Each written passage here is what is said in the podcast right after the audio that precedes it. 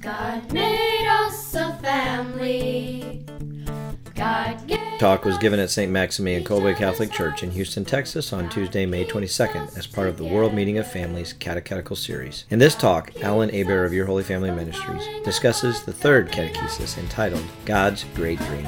In this talk, Alan encourages parents to see their children through God's eyes while seeking to discern the great plans God has for them.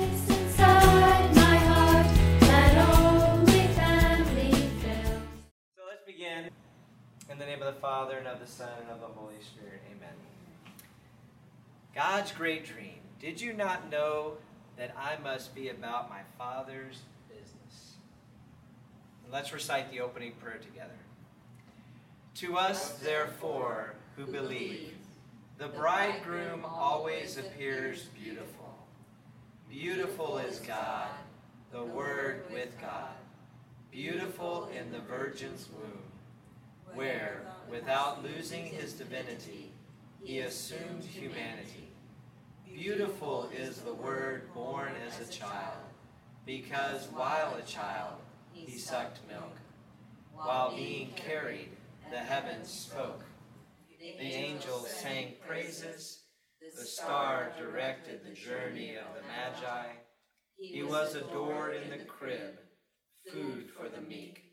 He is beautiful, therefore, in heaven and beautiful on earth, beautiful in the womb, beautiful in his parents' arms, beautiful in the miracles, beautiful in his sufferings, beautiful in inviting to life, beautiful in despising death, beautiful in giving up his life, and beautiful in losing it, beautiful on the cross, beautiful in heaven. Listen to the canticle with intelligence, and do not let the weakness of the flesh distract your eyes from the splendor of his beauty. Supreme and true beauty is justice. You will not see the beautiful one if you consider him unjust. If he is just in all places, he is beautiful everywhere. Amen. That's by St. Augustine.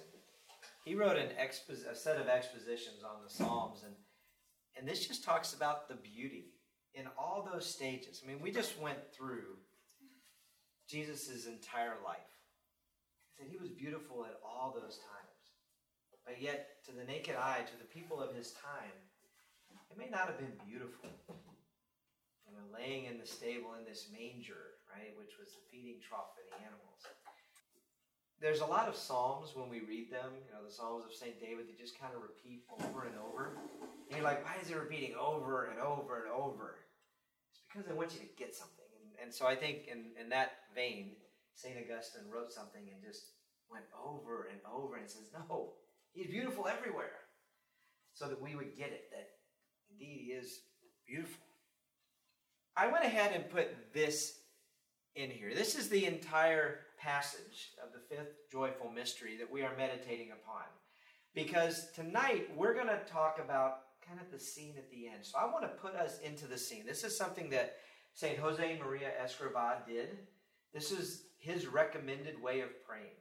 So when you sit in adoration or you just go to your, your prayer uh, time, read scripture and put yourself into that scene. So I don't know if you've done that with this passage yet, but we're just going to walk through it I'll I'll make some commentary. View whatever you want. Put yourself on that journey to Jerusalem with Mary and Joseph and their family, their extended family, with Jesus, and picture whatever that looks like to you. All the way through, and it's on two pages. Each year his parents went to Jerusalem for the feast of Passover. And when he was 12 years old, they went up according to festival custom. They, after they had completed its days and they were returning, the boy Jesus remained behind in Jerusalem. Imagine how that is. Do your kids ever remain behind? I know we've gone to birthday parties, go to visit friends, and we'll get everybody loaded in the car, and we have nine children, so it's easy to have happen. I'm sure it's never happened to you guys. Yeah, because you only got four. We get everybody in, and, and, and we go off to go, and we're like, oh, wait a minute. And one of our kids go, hey, you forgot so and so. Oh, yeah. They I the thought they, bathroom. yeah, they went to the bathroom. Who knows? So these things happen in family life. And that's what happened here. It just sort of goes right to it. And the boy remained behind in Jerusalem. What? I, they didn't expect that. So thinking that he was in the caravan, well, you, you know, I'm sure he's with Uncle Joey and Anthony's Denise and yeah, or you know, he, he's with he's with his friends. He's probably having a good time. Don't worry about it. You're overreacting, honey. Thinking he was in the caravan, they journeyed for a day and looked for him among their relatives and acquaintances. But not finding him, they returned to Jerusalem to look for him. After three days, three days. I know how bad it is after three minutes of knowing that your child is not where they should be and going through your mind, what could have happened? Because they're they're journeying in and, and they already went all the way back to Jerusalem. They looked along the road, and, and the, the roads between the cities back in that time, some of them were safe, some of them were not. There's a very famous one, I guess, is the, the road where the Good Samaritan parable is set. That was notoriously dangerous. I don't know how this particular one was, but I'm sure as they were walking back to Jerusalem, they were kind of relieved not to have found a body along the path, right? Because it was di- very different times. And now they get back to Jerusalem thinking they're just going to find him. And I don't think maybe Jerusalem was kind of like the Houston of that day where it was a long time to go through the entire city. And especially if you're looking for one person in a city of maybe even 50,000, that's a lot of homes, a lot of people to look for. But they found him after three days, symbolic of those three days in the, uh, in the tomb, right? A foreshadowing. They found him in the temple, sitting in the midst of the teachers. And that's what this image is behind the, uh, uh, the wording. That's, that, that, that's Mary right there. There's Joseph, and she's whispering to him. And we get to hear what that is. Sitting in the midst of the teachers, listening to them and asking them questions. And all who heard him were astounded at his understanding and his answers. When his parents saw him, they too were astonished. I think that's putting it mildly astonished. And his mother said to him, Son, why have you done this to us?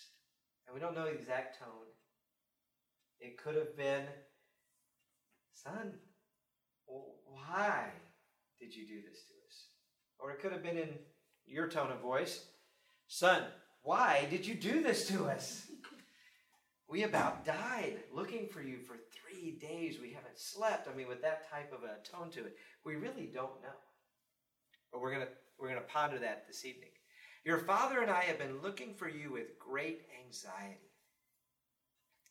And he said to them, Why were you looking for me? Did you not know that I must be in my father's house? Now this is Mary and Joseph. They each of them had been spoken to God by angels at some point in their life, and yet I still don't know whether they fully understood this. Did you not know that I must be in my Father's house? Maybe they didn't fully understand who Jesus was. I mean, you might know something. It's like the mysteries of the church. We know that the Eucharist is the body and blood of Christ, but do we really know it? Or do we just say, I believe this? So we don't we don't know, but that's that's Jesus' response. He's 12 years old. He's the uh, age of adulthood in, in that time. He says, Didn't you know that I must be in my Father's house? But they did not understand what he said to them. So, they, they did not fully comprehend. He went down with them and came to Nazareth and was obedient to them. And his mother kept all these things in her heart. And Jesus advanced in wisdom and age and favor before God. So, the part that we're going to talk about tonight is Did you not know that I must be about my Father's? Well, that's, that's a, a different translation. Did you not know that I must be about my Father's business? his response, it's, it's interesting because the, the, t- the title tonight is God's Great Dream. Every child is wanted by God, cherished in the heart of God. All of us. When we were conceived in our mother's womb, God had a plan for us. Now, we, we all maybe are familiar with the famous uh, scripture quote from Jeremiah Before I knit you in the womb, I knew you. I know the great plans I have for you. That's how God feels about every one of us. We may not have Jeremiah's job to go and preach to people and be tortured and put into a pit and all that stuff. We may not have the same role of Jesus. Actually, we, we do not have that same role. But we may have the role of Pope Francis. We may have the role of St. John Bosco. We may have the role of Padre Pio. We may have the role of St. Maximilian Kolbe. God knew that. He knew what he wanted us to accomplish. And then it's a matter of do we cooperate with that? We look back at Jesus' comments. It says, Why were you looking for me? Did you not know it must be my Father's house? He had already felt that call to be about his Father's business, to get on with the work that his Father set him to do at age 12. Now, when his mother and father said, you know, he could tell that they were not real happy about this, he went back with them to Nazareth, to their home, and was obedient to them for many more years. Yes. I was just going to relate to the fact that you know, this is He's 12, and they will also say that vocations, one of the seed times of vocations when people start to feel a call to the religious life is that 11, 12 year old age. And it's kind of like that whole, you know, coming of age is when we start to really feel our call of our vocation, whether our vocation is going to be married life or religious life, or, you know, it's like starting to know God's plan for us comes at that time. Good just as point. it did for Jesus. I like to say that uh, we have until age 12 to effectively train our children. And after age 12, we can still compel them to act a certain way. But the relationship has to start evolving because they have started to take on really an adult like mind, an adult like body. And it is good to encourage them to start to make their own decisions within reason. As they get closer to 18, their bodies change again, and they are really compelled to be out of the house, to be living their own life, and to be making their own decisions. At age 12, it really makes sense that this is happening. This However, this is something that causes parents a lot of consternation. It really is just unnatural because we've been nourishing this child and we have this idea of what they should be. I mean, we've, we've been taking care of them for 12 years or more, and, and we kind of have this idea that, well, you'd be really good at this. And really, I want you to do this and not this. And yet, as we've talked about in previous sessions, our children will surprise us at times. They will, they will do things that are unexpected, such as is the case with Jesus in the temple, completely unexpected to his parents. But yet, God has a plan for them. God's plan is actually better than ours. Do we all believe that? Yeah. That it is better. However, think about it from that parent standpoint. You have a child that is strong willed. You can think of St. Peter. St. Peter was a fisherman. When Jesus came up to him, he said, Go away from me, Lord, I am a sinful man. Is that who you would want your son to be? He's a fisherman, he's dirty, he's scantily clad, jumping off of boats into the water, tucking in, you know, he, he's he's a manly man. He's rough around the edges. And he even told Jesus, Leave from me, I am a sinful man. He knows his own sinfulness. He denied Christ three times in front of a little girl, a little Jewish girl. Now, I could see denying maybe in front of a big guard with a spear, but this was a little girl, and yet he denied Christ. There's a lot of stuff in Peter, and it's all in the scriptures for us to see, that we as parents may not have been that proud of. Yet God knew what plan he had for Peter. That despite his impulsiveness, that he would use him as the first pope and somebody to stand up there after receiving the Holy Spirit and proclaim and, and, and oversee 5,000 people entering into the church at Pentecost. Wow. I don't think his parents saw that. That all the people that were in his life, his, his, his brothers and his cousins, probably didn't see that. And yet Christ could see it. Now, was it a straight path from he met Jesus, said, I'm a sinful man, go away? And Christ said, No, no, no, it's okay. Your name is now Peter. And it's okay. I, I'm going to use you to catch men. Was it a straight line from there? No. It was very crooked. I, I'm sure that he felt pretty bad. I mean, you look at that, that scene at the, uh, um, at the seashore when Jesus is, is resurrected and there, he's making the fish for them after he got out in his scantily clad clothes and swam to shore, right, to meet Jesus. And Jesus says, Peter, do you love me? And Peter says, Yes, Lord, I do. And he says, Again, do you love me? He says, Well, yes, Lord, you, you know that I love you. And then the last time he says, Do you love me? How many times did he say it? Three times? What did that make up for? Those three times he denied Christ as he was being uh, tortured before, before crucifixion. Now, last time he was exasperated. He says, Lord, you know everything. You know that I love you. He says, okay, now go, go, go feed my sheep. And, you know, you will, you will be led at some point to where you do not want to be led and, and dressed. And, and that was to symbolize the way that he would give glory to God through his crucifixion, upside down on a cross, because he didn't feel worthy to be crucified in the same manner as Christ. Wow. What plans God had for Peter? One example. What plans God has for your own children and for you that you may not see, that your parents may not have seen. I'm sure my wife's parents did not see some of the things that I would have done. All they could see was me when I met my wife. And they, uh, I don't know about this guy. And yet, God has a plan for me, and luckily I decided to cooperate at some point. We have to trust that God loves our children more than we do, and that He does have plans for them that are far greater than ours. And we have to somehow figure out how to manage those. Because it doesn't mean that we take a hands off approach to parenting, it doesn't mean that we don't parent our children in the best way that we know how. However, we have to ask God to help us see His plans for our children through His eyes and not see them in ours. Because you probably met the parent, and it's probably none of you, that had certain plans like ah, this, this child needs to be a doctor, needs to be a lawyer, needs to go to college, needs to do all these things. And if they don't do that, I'm going to be upset with them and I'm going to force them to do it.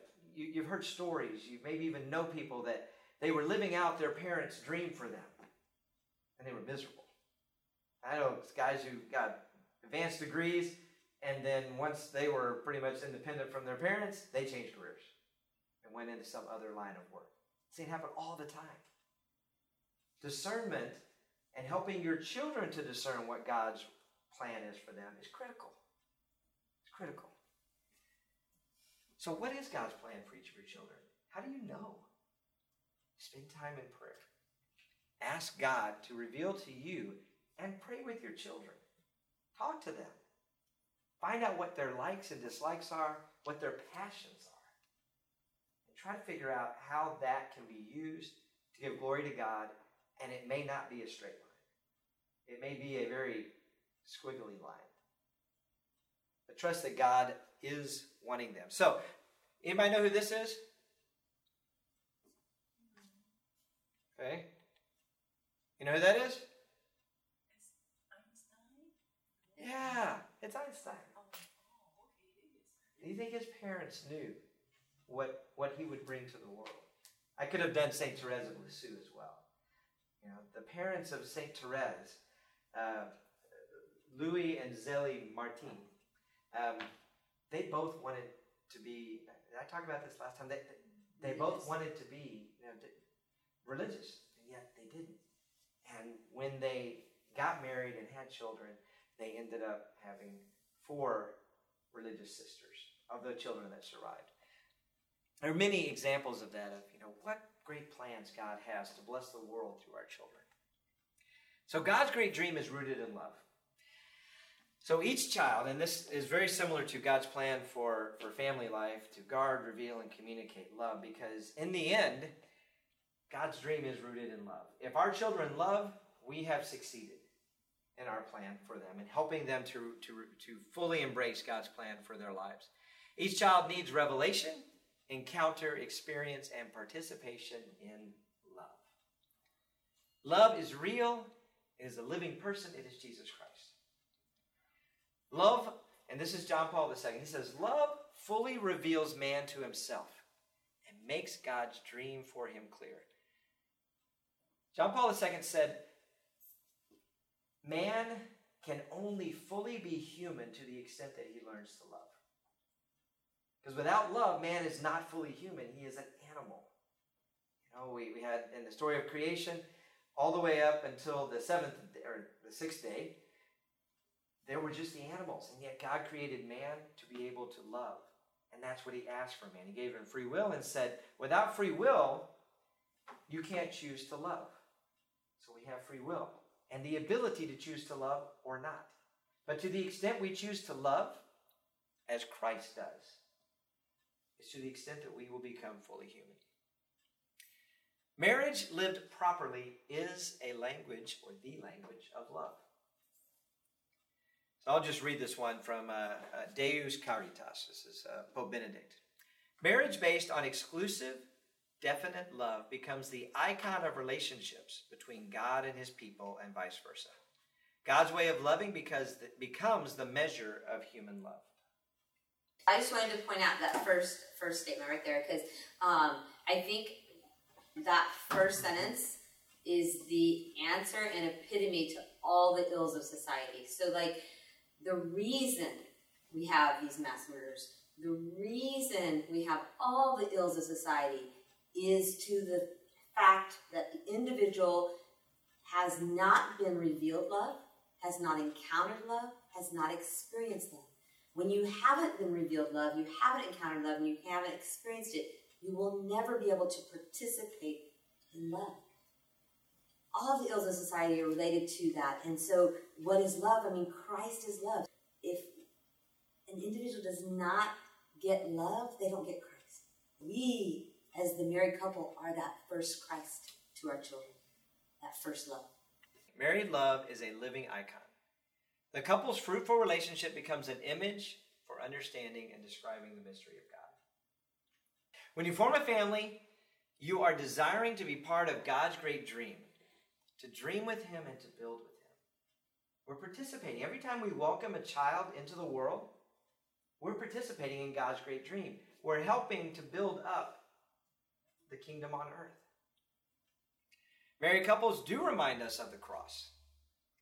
They are a witness for one another and for their children of that salvation, of the cross. Why? I mean, if you look at the cross, does, do you see love on the cross? I, I do. Didn't always. But that's love. It's sacrifice for someone else. Marriage is a gift given for the sanctification of the spouses. you can laugh about that if you're married. Marriage is a gift given for the sanctification of the spouses. How do we sanctify each other? Many times it's not by praying for each other, it's by being who we are. It's by being sinful and having to ask for forgiveness and hurting each other. I tell my children, uh, when I talk to kids as well, and my own children, I say, you guys are to sanctify your parents. And, and, uh, and, and your parents' job is to help you be holy. But you do that because you're constantly at this, this struggle, trying to live good lives, but falling short of it. And, and for a parent to love you despite all of that really does require holiness. And I know my wife's been asked many times, she says, Oh, you're so patient I guess that's how you could have as many children as you have. She says, Well, how do you think I became patient? it's not that you had this quality before you had children or before you were married. It's that I tell people that, uh, you know, I, I used to be very selfish, probably still am, but I'm a lot better now. God felt that I needed nine children to help break me of that very bad habit. of being selfish. Christian marriage is a sign of how much Christ loved the church. St. Paul talks about this. Christian marriage is a sign of how much Christ loved his church. The spouses love each other divinely, but only by the grace of God. Our ultimate fulfillment is heaven. It is not your spouse and it is not your children. Even though you have great joy when you get married and great joy when you have a child, that is not your ultimate fulfillment. And this happens a lot in marriages, where marriage is seen as an end.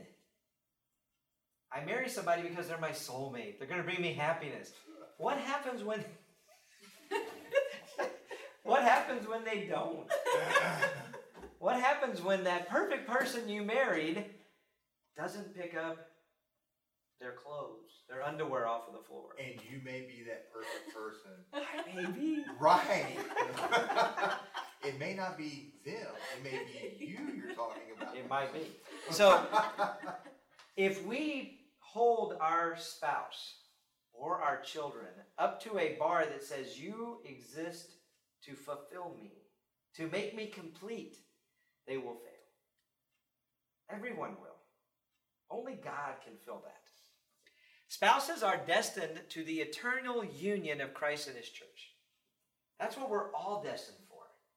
Marriage is simply a road sign pointing towards heaven. It is a foretaste. Foretaste. Anybody look up foretaste? That's Just a a wrong little word. bit. No, that's a wrong A word. foretaste of heaven. I don't think so. It's the word. Word. A foretaste of heaven. In the incarnation, Christ assumes human love. He comes down to show us how it's done.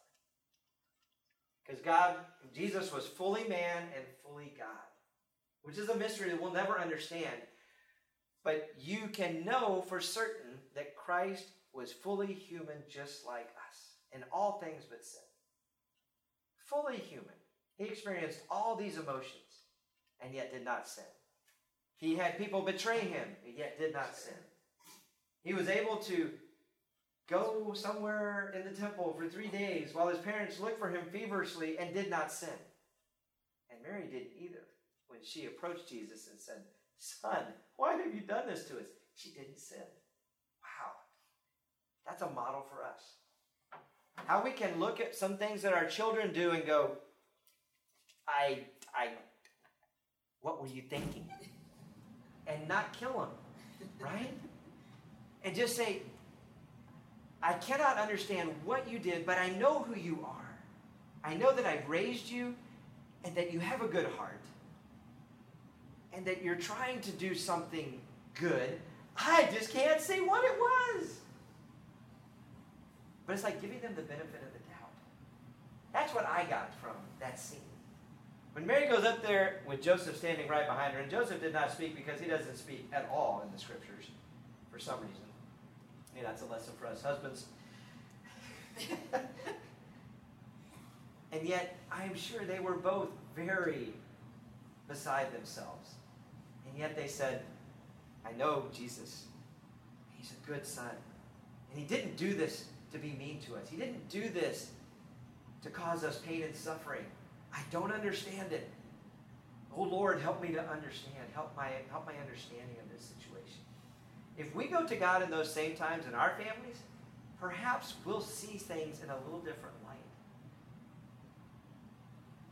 Or maybe not.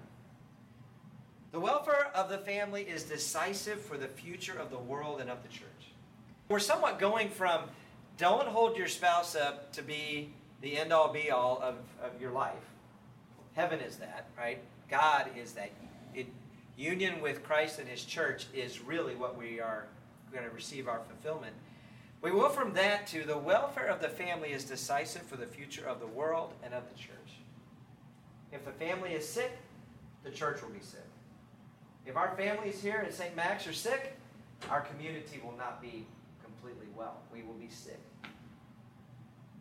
That's why Father John has asked for this. He wants his families to be healthy so that his church can be healthier, so that the community can be healthier.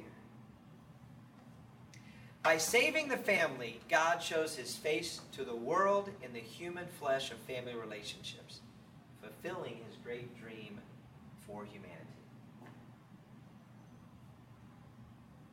God's love may not be visible to many people, but yet when they encounter a family living out God's love, they will encounter God, his face, in human flesh. Yes. Before you change the slide, I wanted to point out that when uh, Christ gives spouses the capacity to live that love, so married life is a calling to heroic virtue. And you cannot live heroic virtue without Christ. And I think that's indicative of how many marriages fail because they're lacking Christ. Like you, you have to have grace to succeed. It's, it's, it's almost uh, impossible to succeed in married life without Christ because Christ is giving us that capacity we need in order to love because it's, it's divine. The type of love you're called to in marriage is a divine love. And to the, uh, to the extent that you enter into that divine love is to the extent that your marriage will be successful and fruitful. The church, in order to fully understand her mystery, looks to the Christian family, which manifests her in a real way. It's restating exactly what you were just talking about that the family is that important to the church. The church is really not a complete sign to the world unless the domestic church is healthy. There's been so much written recently about the importance of the family, how it is a basic cell of society, and how the church has really no greater responsibility than to ensure the health of the family.